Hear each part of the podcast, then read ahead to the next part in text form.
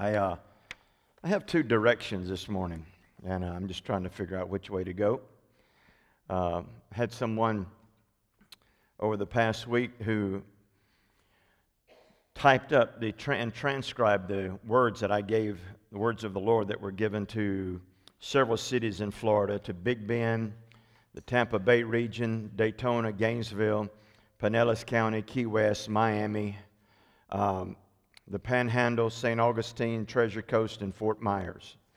And when I read those last night, I finally got them yesterday, and I read those, my spirit leaped within inside me, seeing what the Lord, even though I spoke those things, I didn't remember them, but my spirit leaped inside me, seeing what God wants to do in the state of Florida. And uh, I kind of want to go in that direction this morning. And, but I don't know if I'm going to go in that direction because I want to go in the other direction also. So, you know, you got to decide what to do. One of the things that's two things that are happening in Florida, and I think somebody may have prayed it or mentioned it or something this morning, but two things that are very important in Florida. One is that, that uh, Representative Kimberly Daniels, who's an apostle and has a church in Jacksonville, she has introduced a bill into the Florida House to, for uh, Bible courses to be taught in school, or as an elective, I think. And I really feel the wind of the Lord upon that. I know Kimberly Daniels personally. We talk a few times a year, and, uh, and I'm, I'm just saying that to tell you how God is trying to focus the church of Florida. We're so much focused on ourselves that we, we forget about what the Lord wants to do on, in an overall place uh, to bring His kingdom into the earth. Can you imagine the impact it will have in our schools if there's an elective to teach the Bible in the schools? Matter of fact, last session, Kimberly Daniels introduced a bill to put in God we trust in all the schools, and it's my understanding it's there. Is that right, Bain? Is that correct? That in God we trust it passed the House and the Senate, and it is in, uh, in the schools. Uh, if you don't know Kimberly Daniels, you ought to go read some of her stuff, listen to her. She is one fired up woman. She doesn't mess around. She's not a mamby-pamby girl. She's what you'd call a pure apostle. Uh, her church is in the hood, and they're literally taking the hood for the Lord. They do prayer marches through the hood and all kind of stuff like that, and literally are transforming that area that their church is in, transforming the culture of that area. We have another bill that's being introduced by Representative Mike Hill out of Pensacola. That bill is what's called the heartbeat bill. It's nothing new in the nation. Ohio has introduced it several times. I'm not sure if they've passed it. I know one other state has already passed it, so we're not the first ones on this. But the heartbeat bill says if, if the doctor can hear the heartbeat of a fetus, then it becomes against the law to abort that child. And it actually would be a felony, a third degree felony, if, uh, if it, that child is aborted once the heartbeat is detected. Can you imagine the effect that's going to have on Florida?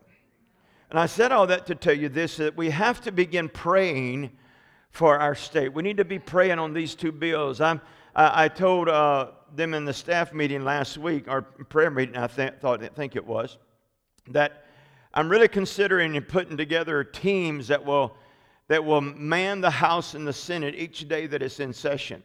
We've done this once before. Session actually is about 60 days. It begins the first Tuesday in March and goes through the first Tuesday in May, normally, unless they have over uh, extended time.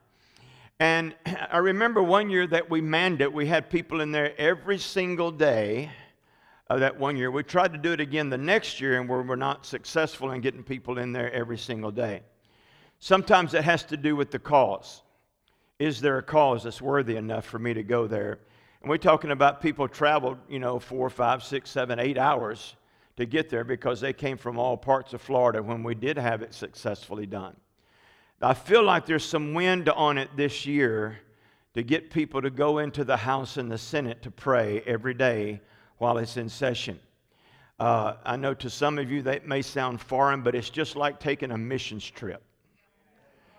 And while we endorse mission trips overseas, we never think about doing mission trips in our own state or in our own nation. I am a missionary. I'm a missionary sent to Florida. I'm a missionary sent to the Space Coast. I'm a missionary sent to this nation. Where, where are you sent from, Ken? I'm sent from heaven. That's where I am from. And we've also got to begin focusing because of how God has orchestrated us and changed the culture of our, of our congregation. We have to begin focusing on these different cities. We have to begin focusing on the Big Bend. And I know you don't have this handout, but uh, the Big Bend area is that Florida place in Florida where it turns like that. And it's strange because I was surprised that the Lord on this particular Friday night during the three days of consecration would focus on the Big Bend. And because it's, you know, it's not that big of an area. You have Cross City, you have Perry, Florida, uh, you have Steinhatchee. You know, there's probably more people, you know, in this county than it's all three of those cities put together. However, the Lord is really putting an emphasis on there. Back in 2015, I prophesied over the Big Bend that they would bow in worship for 72 hours. It went like this that the Big Bend would bend in worship for 72 hours. If you go online and look up prophetic insight of charisma and uh, put in there uh, Ken Malone's prophecy about the Big Bend, you'll find that in there because they published it. And Jim Rollins took that word, and for 72 hours, they did nothing but live worship for 72 hours. And it literally changed the culture and brought in what I call social transformation. That big industry began coming into that region and dumping millions of dollars in a region that people would say, Why would you do that? Why would you put that kind of money into that region? But factories begin coming in there. And there's just, there's just a mandate that the Lord has on us as a house, and He has on the state of Florida this year to move this thing forward at a very accelerated pace. To get out of um, the postponement and the delay that we've been in and move into the place where the Lord wants us to be. Now, having said all that, in order for you to operate as that kind of a missionary, it, it, it can't be about you. And see, we've, and there's no one person's fault, but we have turned the church into a welfare society that primarily focuses on the welfare of the people that attend. And I'm not saying that's a bad thing, but it's a bad thing when it's, that is all our focus. We should care and love for one another. But when that's all of our focus, God has a mission. I believe that every congregation is placed into a city and region with a mission. And that mission is to take that city and region for the Lord. For us, is to take the state of Florida for the Lord. But if it's about you, you can never do that. If your focus is always introverted and, and it's about you, you're never able to take regions and cities for the Lord because you've not even taken yourself for the Lord. Hello. It's a good word there. That'll preach.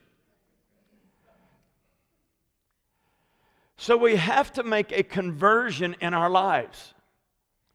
Our lives have to be converted in such a way to where it's all about Him and not about us. I'm going to paraphrase what I'm about to say to you, but Jesus was teaching in Matthew 6. He said, All these things that mankind is seeking after, don't you go after. He did. All the, let me say this again. All these different things that mankind goes after, don't go after.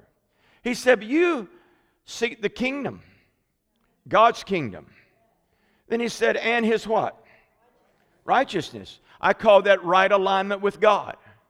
Seek first the kingdom of God and his righteousness. I call that seeking first the kingdom of God and right alignment with him. And then he says, and all these things will be added unto you. All right. So now I can go into my other one, and I may go back into the other one later on. I may jump from one message to another. We're going to look at being found in Him. Many today express a desire to know who they are. I should have put a comma right there. In Christ. There's nothing wrong with that except the emphasis on, is still on you. Let me say this again. The emphasis is still on you. It's really not about knowing who you are as it is about knowing Him deeply and intimately. What is really important is to know who Christ is in you, not who you are in Christ. Because, see, your focus shifts then. It shifts away from you and it shifts over onto Jesus. It's not about who I am in Christ, it's about who He is in me. And even Paul talked about this. If you're turning your Bibles to Philippians chapter 3, I've been trying to streamline my messages, so I only have two pages today. But I still have a lot to preach. Verse 7, this is Paul talking about himself. But whatever things were gained to me, those I have counted as loss for the sake of Christ. I'll never will forget whenever we built our first home back in Alabama. We moved into it in 1979. We were 25 years old and owned our first home.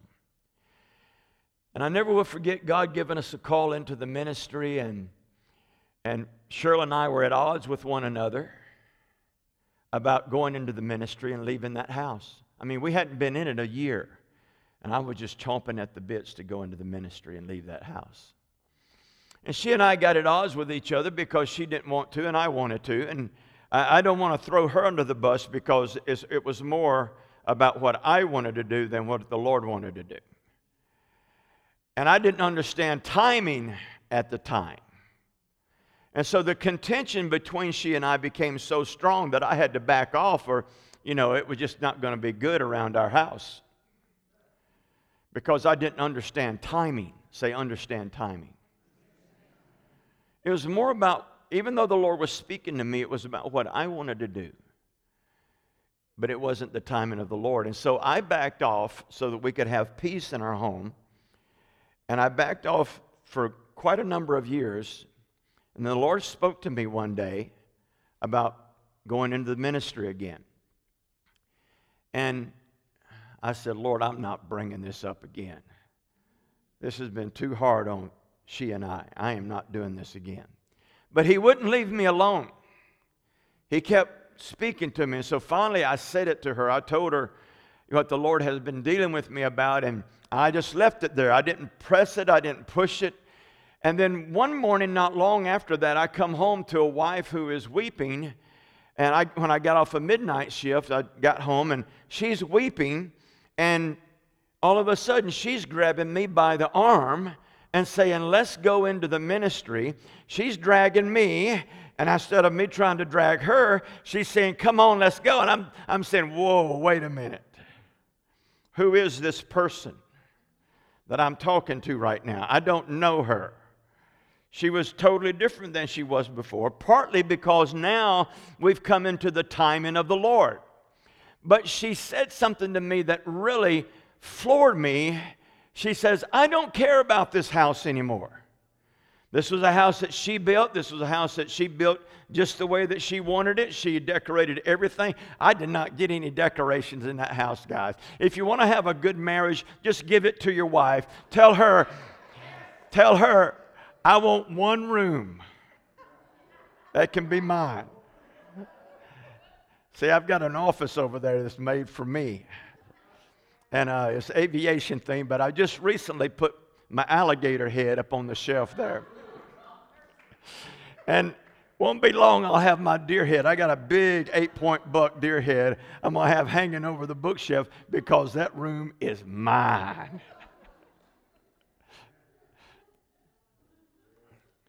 but I couldn't believe she was saying, let's leave that. Because, see, when you begin following the Lord, he will require you to leave some things that has been an idol in your life. It's good there. that has been a God that you have been serving. We love that house. It was in the country. I love country living. I've been trying to get back to the country since then. And if I get in the country, I'm going to have some chickens. You know, I may, I may have some hogs. You know, I, I just love country life. I love going and getting fresh eggs in the morning, you know, and, and, and making the richest cakes with those things. But I couldn't believe Cheryl was wanting to leave all of that. It's because she'd had an encounter with the Lord. And when you have an encounter with God, it causes you to want to leave everything else behind. I looked at her and I said, I got to pray about this. Here, Paul says, let's continue to read.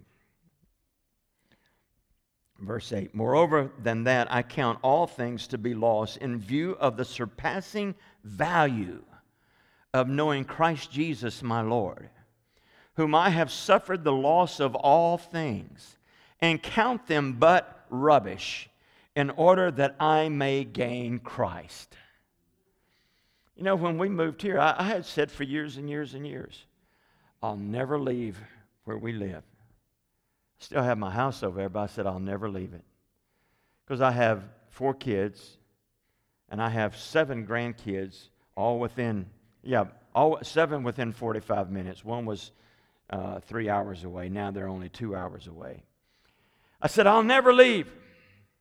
It'll have to be the Father, the Son, the Holy Ghost, and every angel in heaven will have to speak to me to get me to leave that place. Here I am. There's things that when you have encounters with the Lord, you count them loss that you may gain Christ. You count them as rubbish that you may gain Him. And see, so many people, we're, we're, we're surrounded by, we're, we're wanting to know our value. But let me tell you, Paul didn't ask about his value. He said, I want to know the surpassing value of Him. Woo! Come on, somebody. I want to know his surpassing value. Am I valuable? About 50 cents worth of mud because you're made of dirt. Am my value? My value is hidden in him. My value is with him. My value is knowing him. My value is having Christ in me. This is good. Verse 9, here we go and may be found in him, not having a righteousness of my own derived from the law, but that which is through faith in Christ, the righteousness which comes from God on the basis of faith. Verse 10 that I may know him and the power of his resurrection and the fellowship of his sufferings, being conformed to his death, in order that I may attain to the resurrection from the dead. Not that I have already obtained it or have already become perfect but I press on. Say, press on. I press on in order that I may lay hold of that for which also I was laid hold of by Christ Jesus. Brethren, I do not count, I do not regard myself as having laid hold of it yet. But one thing I do, forgetting what lies behind and reaching forward to what lies ahead, I press on toward the goal for the prize of the upward call of God in Christ Jesus. Again, I'm going to bring out 10 things just about this verse of Scripture. One, the loss of all things. You have to, if you're going to go after him, you have to be willing to lose it all. As a matter of fact, we'll read this verse of Scripture here in Luke chapter 9.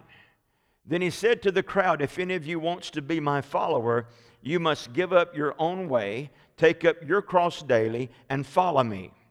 If you try to hang on to your life, you're going to lose it. But if you give up your life for my sake, you will save it. Now, he's talking about in this lifetime. He's not talking about in the world to come. He's talking about right now. He's saying, if you're going to follow me, you're going to have to give up your own way. Isn't it amazing how angry we get when we don't get our way? And many times the Lord is exposing what's still on the inside of you. That hasn't been dealt with, through, dealt with through the cross of Jesus Christ. I know I'm that way. Am I the only one here? When I don't get my way, thank you, thank you, thank you. I had three, there's four hands, there's five. The rest of you, you, have already reached it, and I, we're just going to say thank you. when I don't get my way, you better get out of my way. I'm really a pretty good guy. But there are times that just like you, I get carnal and in the flesh, and all of a sudden the Lord shows me something that still hasn't gone to the cross yet. We're going to talk about that more in a moment. See, in order for you and I to begin reaching these cities for God, because God has extended our tent pegs, He said through Chuck Pierce that you got to extend your borders, which is now from coast to coast. But in order for us to do that, we've got to begin suffering the, and calling the things that we've lost nothing but rubbish that we may gain Him. It can't be about you, it has to be about Him.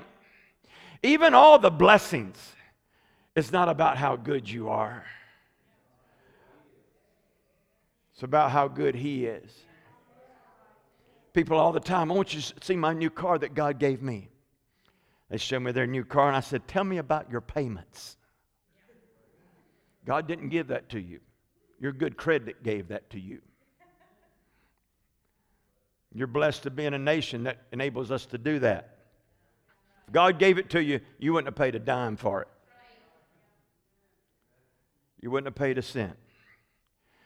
Then he says, number three, he says, to be found in him, to be found in Christ, to be wrapped up in him to have Him surrounding your life so that everything about you oozes Jesus. And I'm not talking about religious junk, I'm just talking about your, your, your, your, your life oozes the Lord. I come across people like that. They're not religious, they don't dot every I, they don't cross every T. But they, and let me say what, let me say this. I'm not talking about that. I'm not talking about dotting every I and crossing every T. I'm not talking about you becoming perfect. I'm talking about you being found in Him. Having your life wrapped up in. It blows my mind about David. You and I would have crucified David. You and I would have said he can't be a part of our church anymore.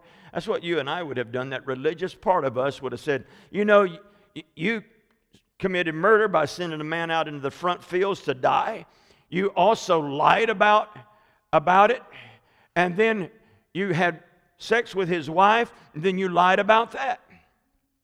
Yet God says about this guy in the book of Acts, He said, I have found a man after my own heart who will do all of my will. And I'm blown away at how David was found in him not having his own righteousness. Now, did he have to repent? Yes. But most, most of us today, if that happened to some of us, that happened to a leader, we kick them out of church. We never let them come back in, you know, because we just, we're religious. I'm so glad you're back. I hadn't heard that term since you've been gone. Oh my God, I like that. He says, not having my own righteousness derived from the law, but that which is through faith. He says, I want to have the righteousness that comes from God through faith. I want to have right alignment with God. I, have been using that word a lot lately in place of righteousness. And, it, you know, if you get the thing, you, you know it means the same. Being rightly aligned with God means being righteous in Him. Otherwise, you can't be righteous in God. Then, number five, he talks about knowing Him that I may know him. Now, here is an apostle, probably used my more than the rest of them put together from what we see written. Now, others could have did a lot, done a lot of things that we don't know about. he says, This apostle, who probably knows the Lord better than any of them, he says, That I may know him. He says, This is my desire. I want to know him. I want to know who Jesus is not who I am. I know Ken Malone inside and out. You know, and when Ken gets in his flesh, or when you get in your flesh, and I've seen some of you get in your flesh, you're not too nice. I'm not too nice either. But when we're walking in the Spirit and we're living in Christ, there's something about you that is so different. Something about you that's transforming, that makes other people want to follow Jesus also. He also says that he wants to press on, not to stop and not to camp out. Say, press on. See, the danger in, within the church today is for them to stop and camp instead of pressing on. Or to think that we've arrived. I know beyond any shadow of a doubt that we're far from arriving here at Kingdom Gate, that we're far from arriving in the state of Florida. However, I do believe we've gotten closer. he says, I press on that I can lay hold. Number seven. He says, I want to lay hold of that which I have been laid hold of. I want to attach myself. I want to attain that which I have been laid hold for. then he says, forgetting what lies behind.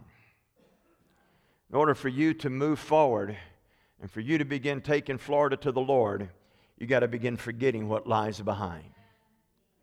You have to begin forgetting about your past. Because, see, if you don't bury your past, your past is going to bury you. You have to bury that past. Don't let that past come back up.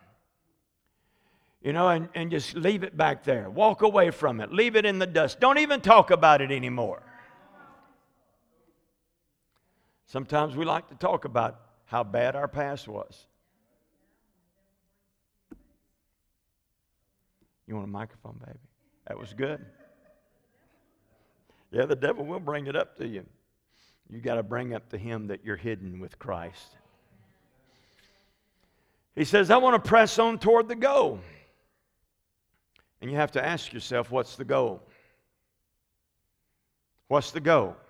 It's not money, it's not finances, it's not being socially acceptable, it's not getting everybody to like me. The goal is not having all my I's dotted and T's crossed and, and I look so good. That's not the goal. The goal is finding your life in Him. That's your goal.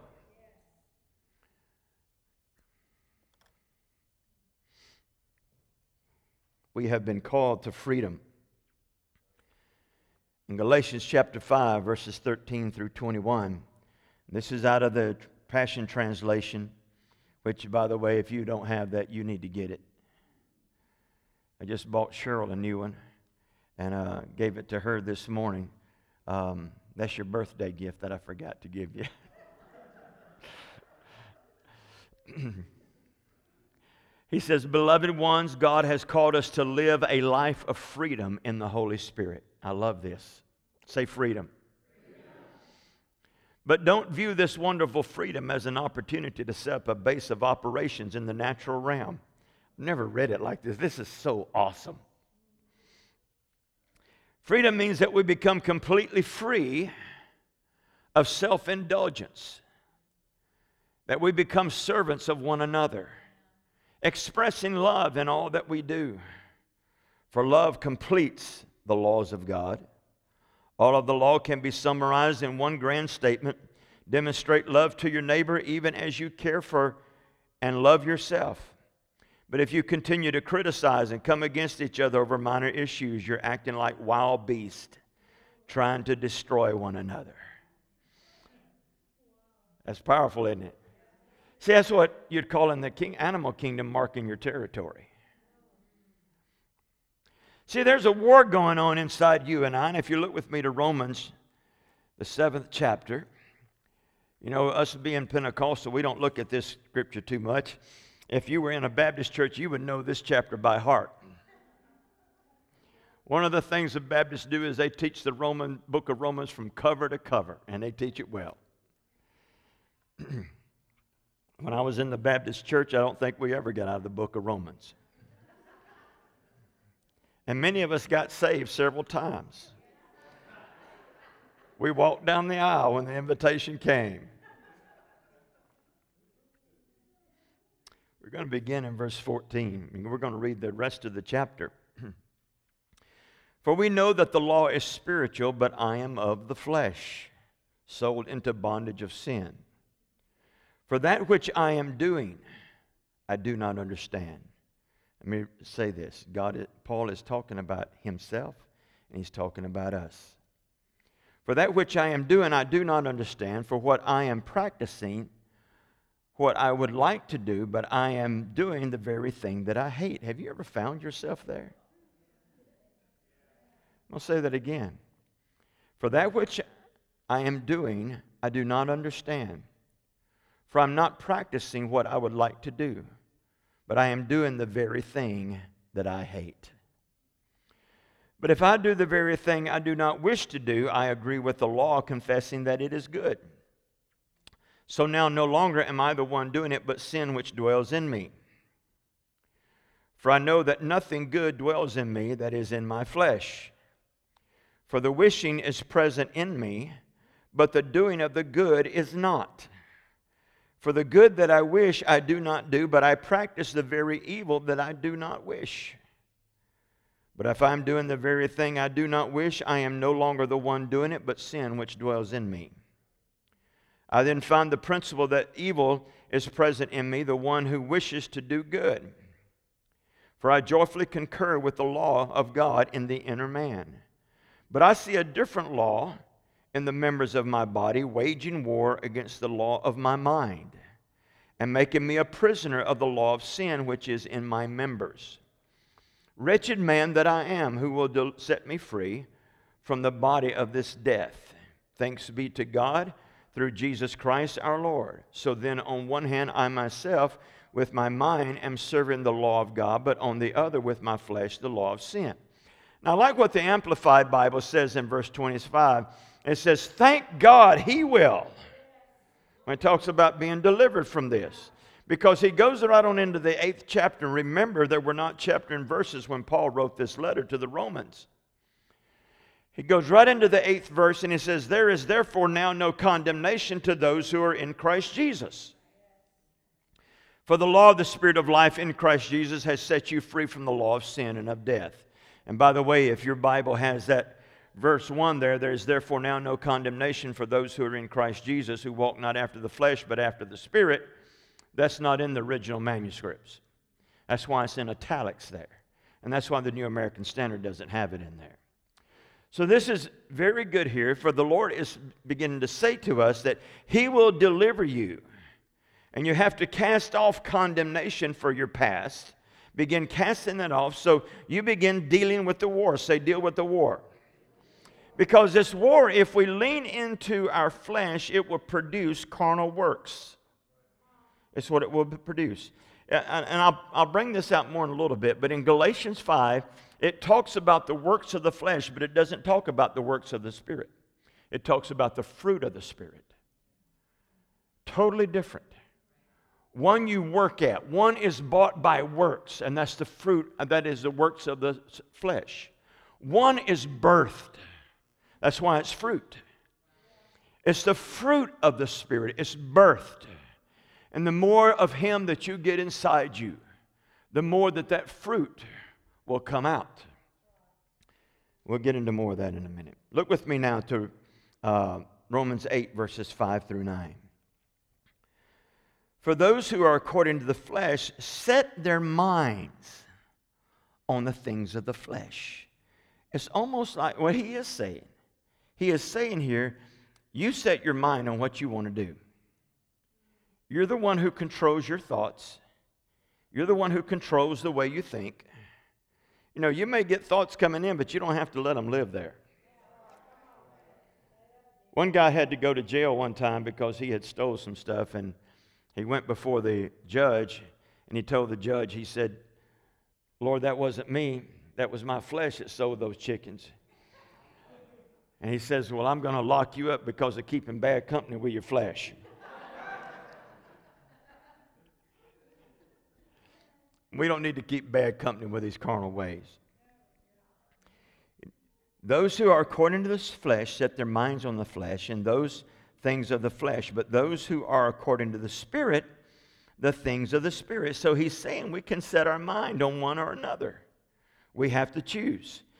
The enemy brings up somebody who's wronged you in your heart. Are you going to sit there and you're going to just uh, get mad and mad and mad and mad because of what they've done? Or will you change your mind?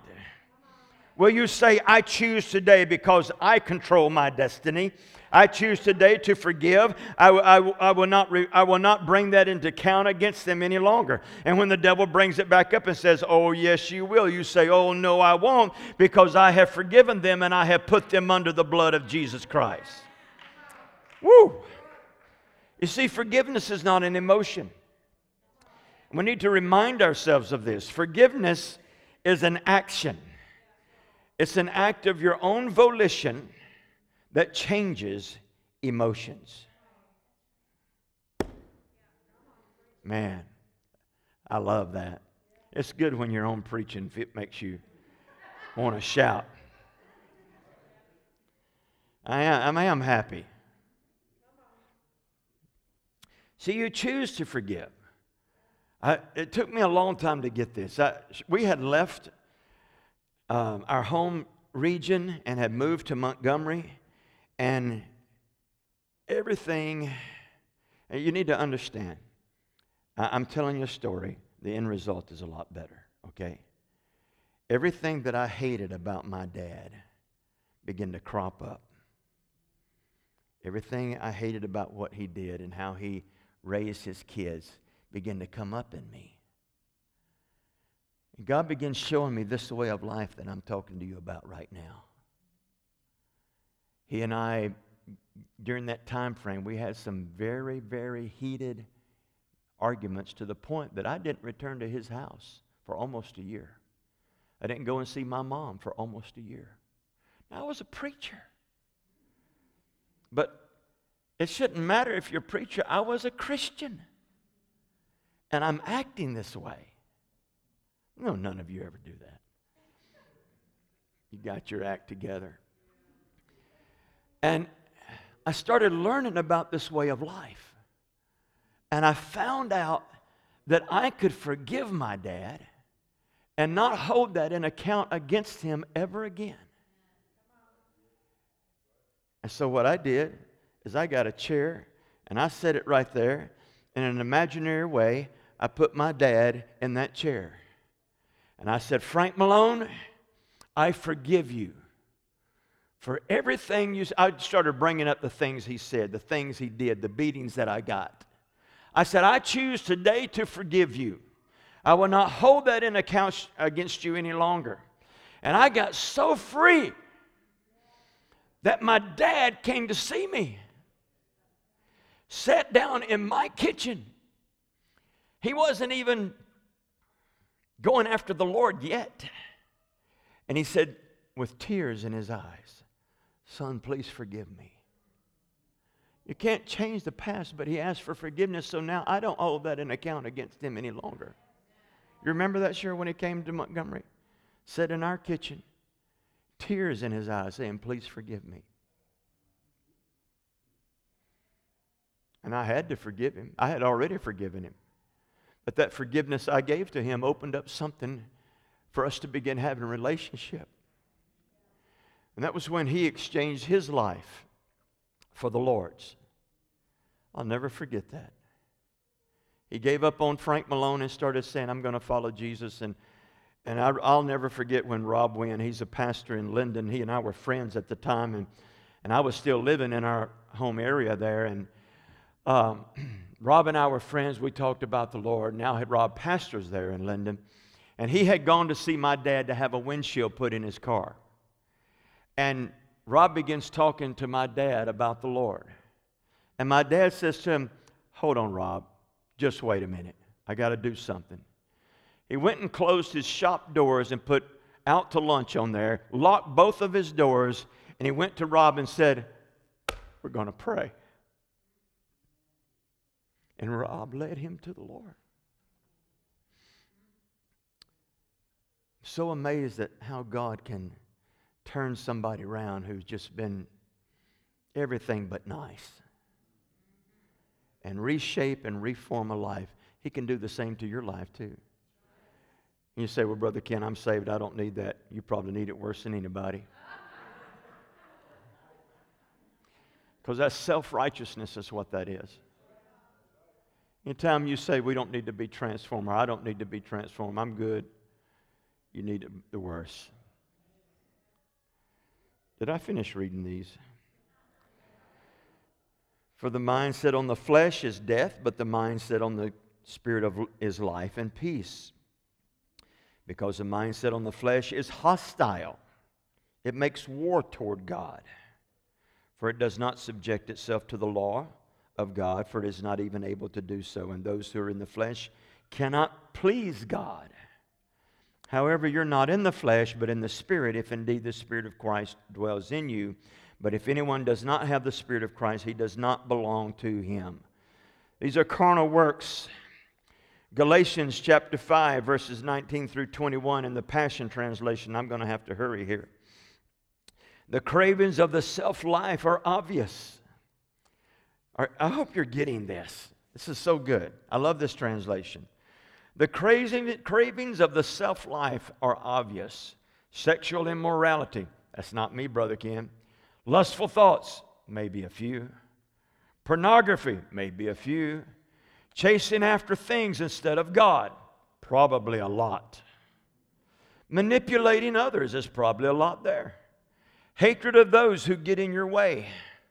Senseless arguments. Resentment when others are favored temper tantrums, angry quarrel, quarrels. But we're hitting home now. Only thinking of yourself, being in love with your own opinions, being envious of the blessings of others, murder, uncontrolled addictions, wild parties, and all other similar behavior haven't already warned you that those who use their freedom for these things will not inherit the kingdom realm of God?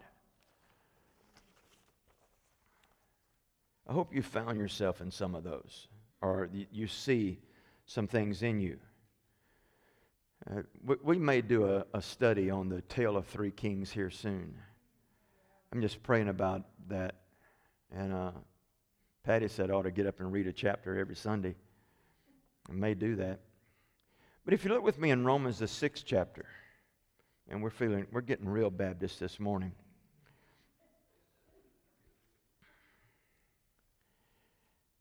Begin in verse 1 through 14. What shall we say then? Are we to continue in sin that grace might increase? May it never be so. How shall we who die to sin still live in it? Now he's talking about overcoming it. Or do you not know that all who have been baptized into Christ Jesus have been baptized into his death? Therefore, we have been buried with him through baptism into death, in order that as Christ was raised from the dead through the glory of the Father, we too might walk in newness of life. For we have become united with him in the likeness of his death. Certainly, we shall also we shall be also in the likeness of his resurrection knowing this that our old self was crucified with him, that our body and of sin might be done away with, that we should no longer be slaves to sin. Now he's telling us that we don't have to be slaves to sin when we crucify ourselves. For he who has died is free from sin. Now, if we have died with Christ, we believe that we shall also live with him knowing that Christ, having been raised from the dead, is never to die again. Death no longer is master over him. For the death that he died, he died to sin once for all, but the life that he lives, he lives to God. For so consider yourselves to be dead to sin, but alive to God in Christ Jesus. Therefore, do not let sin reign in your mortal body. What sin is he talking about? We just read Galatians a moment ago. Go and look at those again. Do not let those works of the flesh reign in your mortal body any longer.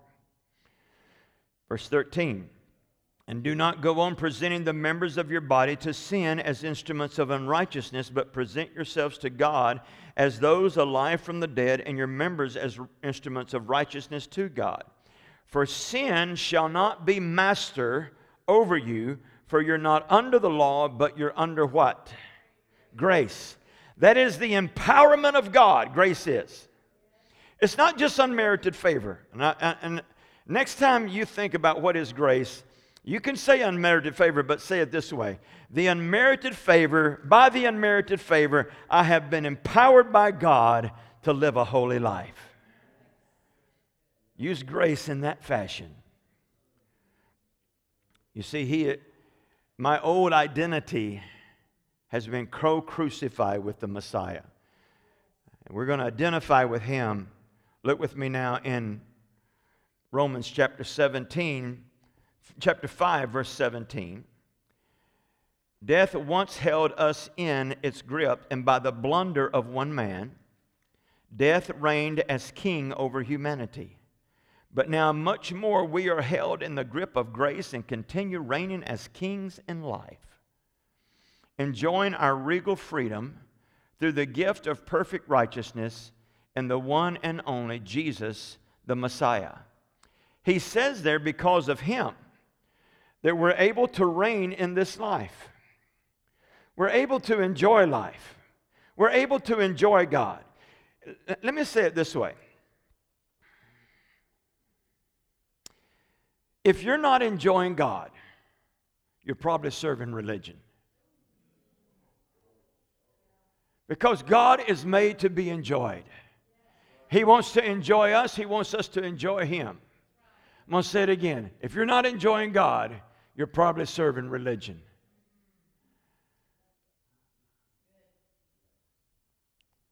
What kind of, what kind of music do you think I listen to?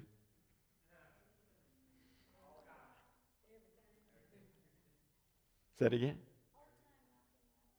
Old time rock and roll. Anybody else? Huh? Country? Anybody else? Huh? Nah.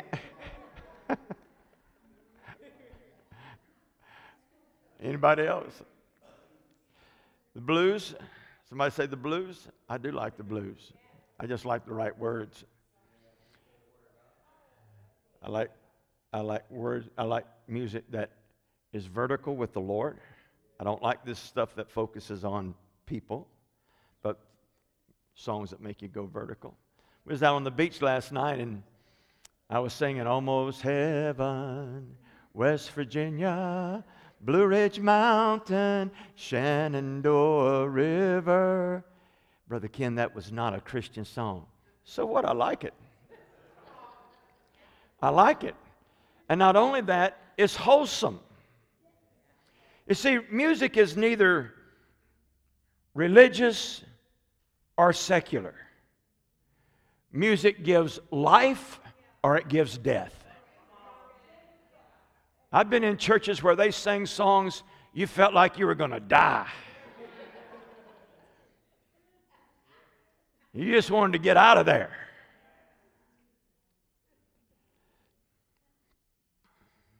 I had a girl, she went to school with our oldest daughter. She lives out in Colorado Springs. They're getting ready to move back to uh, Florida next year, or this year actually now. Incredible singer. She's a, she's a spiritual daughter to Cheryl and I. And uh, I heard her sing Wind Beneath My Wings one time. Bette Midler sang that song. And she, she did it better than Bette Midler ever thought about doing it. And I had Jaxie come to our church one day and sing that song. I used to turn on in church, Love lift us up where we belong. Who wrote that? Joe Cocker. Joe Cocker wrote that song.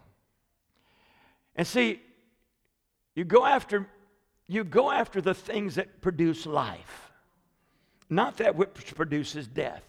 When you're looking for a church to land in. Find one that's producing life. Find one where life is being spoken.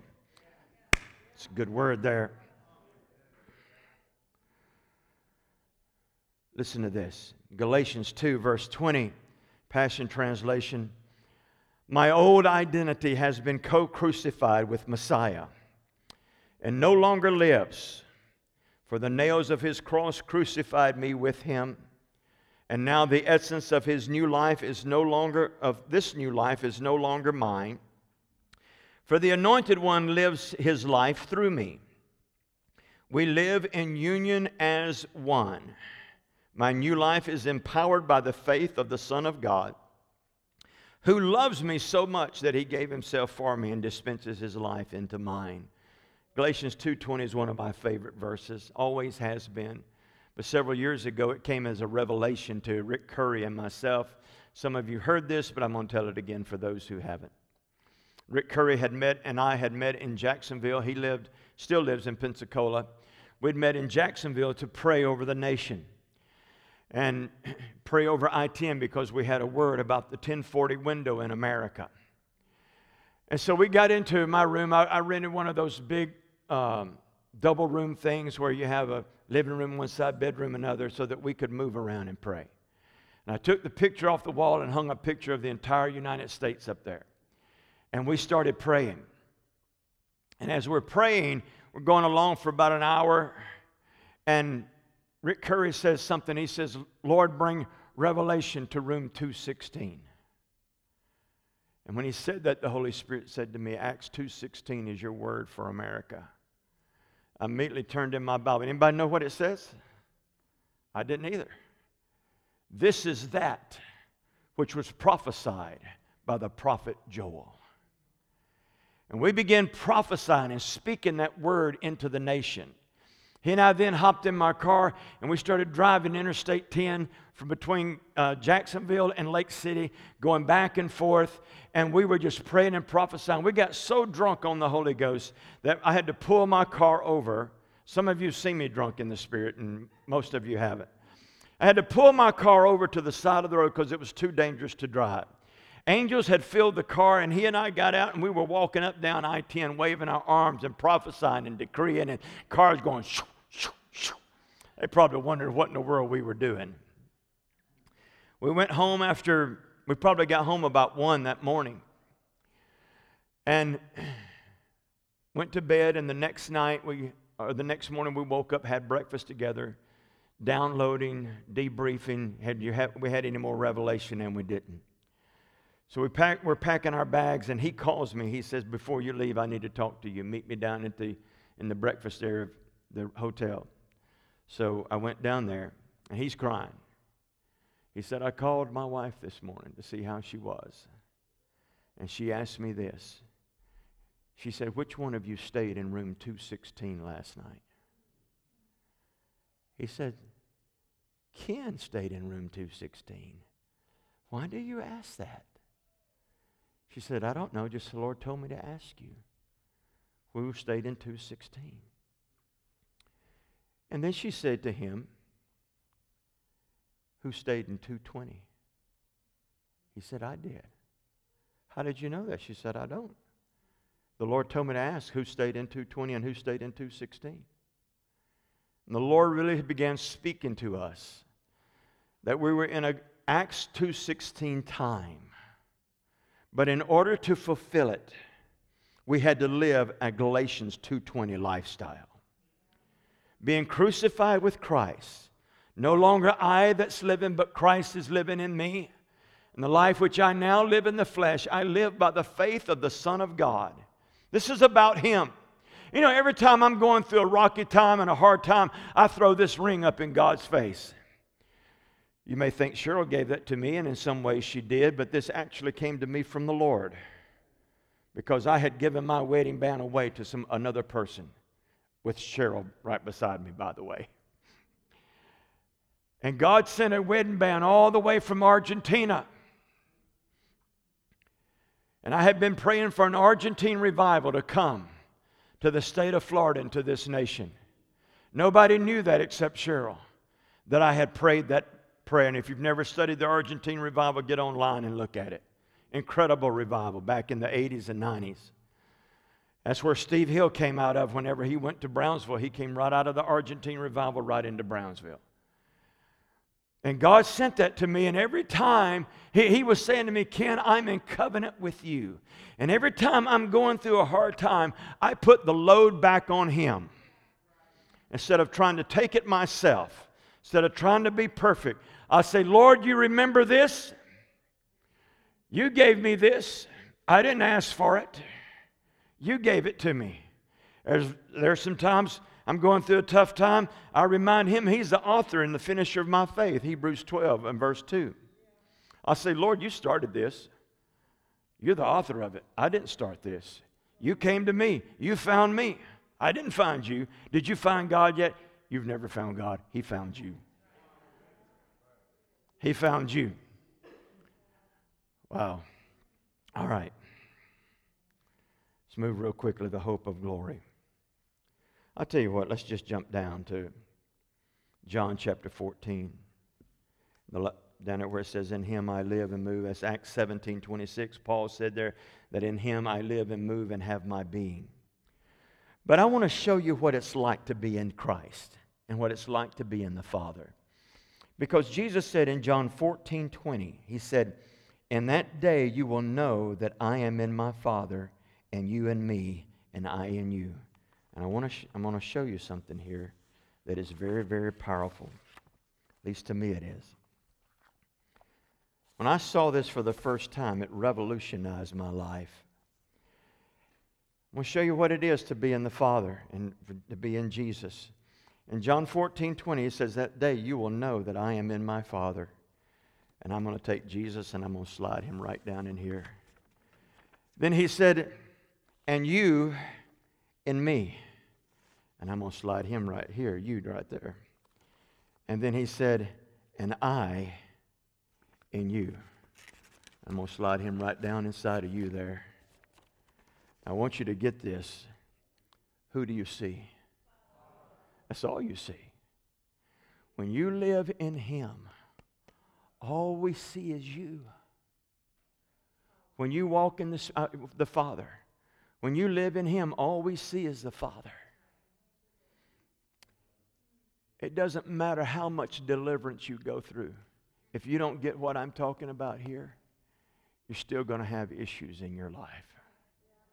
You have to realize, and Colossians, I think it's the third chapter, says, For me to seek those things that are above and not things on the earth, because I have been hidden in Christ. I'm in Him. That's where I am. You know what? I can go through anything that the world hands me or the devil hands me because this is where I am. It's got to go through the Father, then it's got to go through the Son to get to me. And when it gets to me, guess who it's going to find inside me? Jesus. He's going to be on the inside of me. I mean, you can't lose. You can't lose. Stand to your feet.